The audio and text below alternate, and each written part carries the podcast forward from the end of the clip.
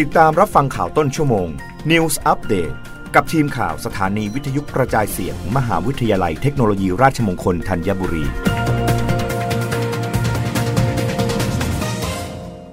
รับฟังข่าวต้นชั่วโมงโดยทีมข่าววิทยุราชมงคลธัญบุรีค่ะ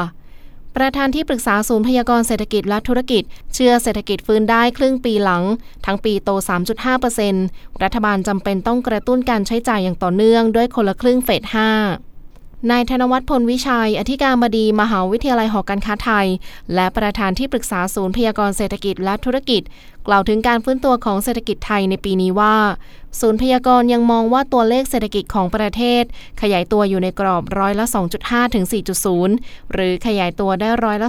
3.5 แม้หลายหน่วยงานจะมีการประเมินว่าเศรษฐกิจจะขยายตัวต่ำก็ตาม โดยการฟื้นตัวอย่างชัดเจน เชื่อว่าจะเกิดขึ้นในช่วงครึ่งปีหลัง เพราะถึงแม้ว่าสถานการณ์การระบาดของโรคโควิด -19 สายพันธุ์โอมิครอน จะยังคงมีตัวเลขที่มีผู้ติดเชื้ออยู่ในระดับสูง แต่ประชาชนสามารถปรับตัวอยู่กับสถานการณ์ได้มากขึ้น โดยไม่ได้เป็นการบั่นทอนการใช้จ่ายให้ลดลง ประกอบกับการส่งออกของประเทศมั่นใจว่าจะสามารถขยายตัวได้ดี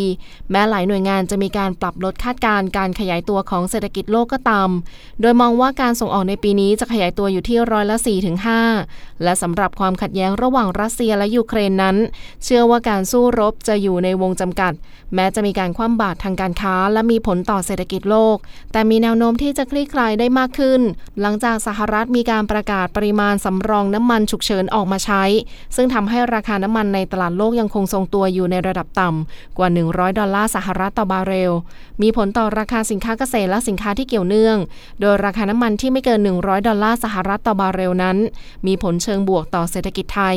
อย่างไรก็ตามเพื่อเป็นการสนับสนุนการฟื้นตัวของเศรษฐกิจประเทศ รัฐบาลจำเป็นจะต้องมีการใช้มาตรการกระตุ้นเศรษฐกิจ อาทิโครงการคนละครึ่งเฟส 5 เติมเม็ดเงินอีก 4.5 หมื่นล้านบาททำให้ประชาชนยังคงกล้าจับจ่ายใช้สอย ในช่วงที่ภาคเอกชนยังคงต้องประคับประคองสถานการณ์ราคาสินค้า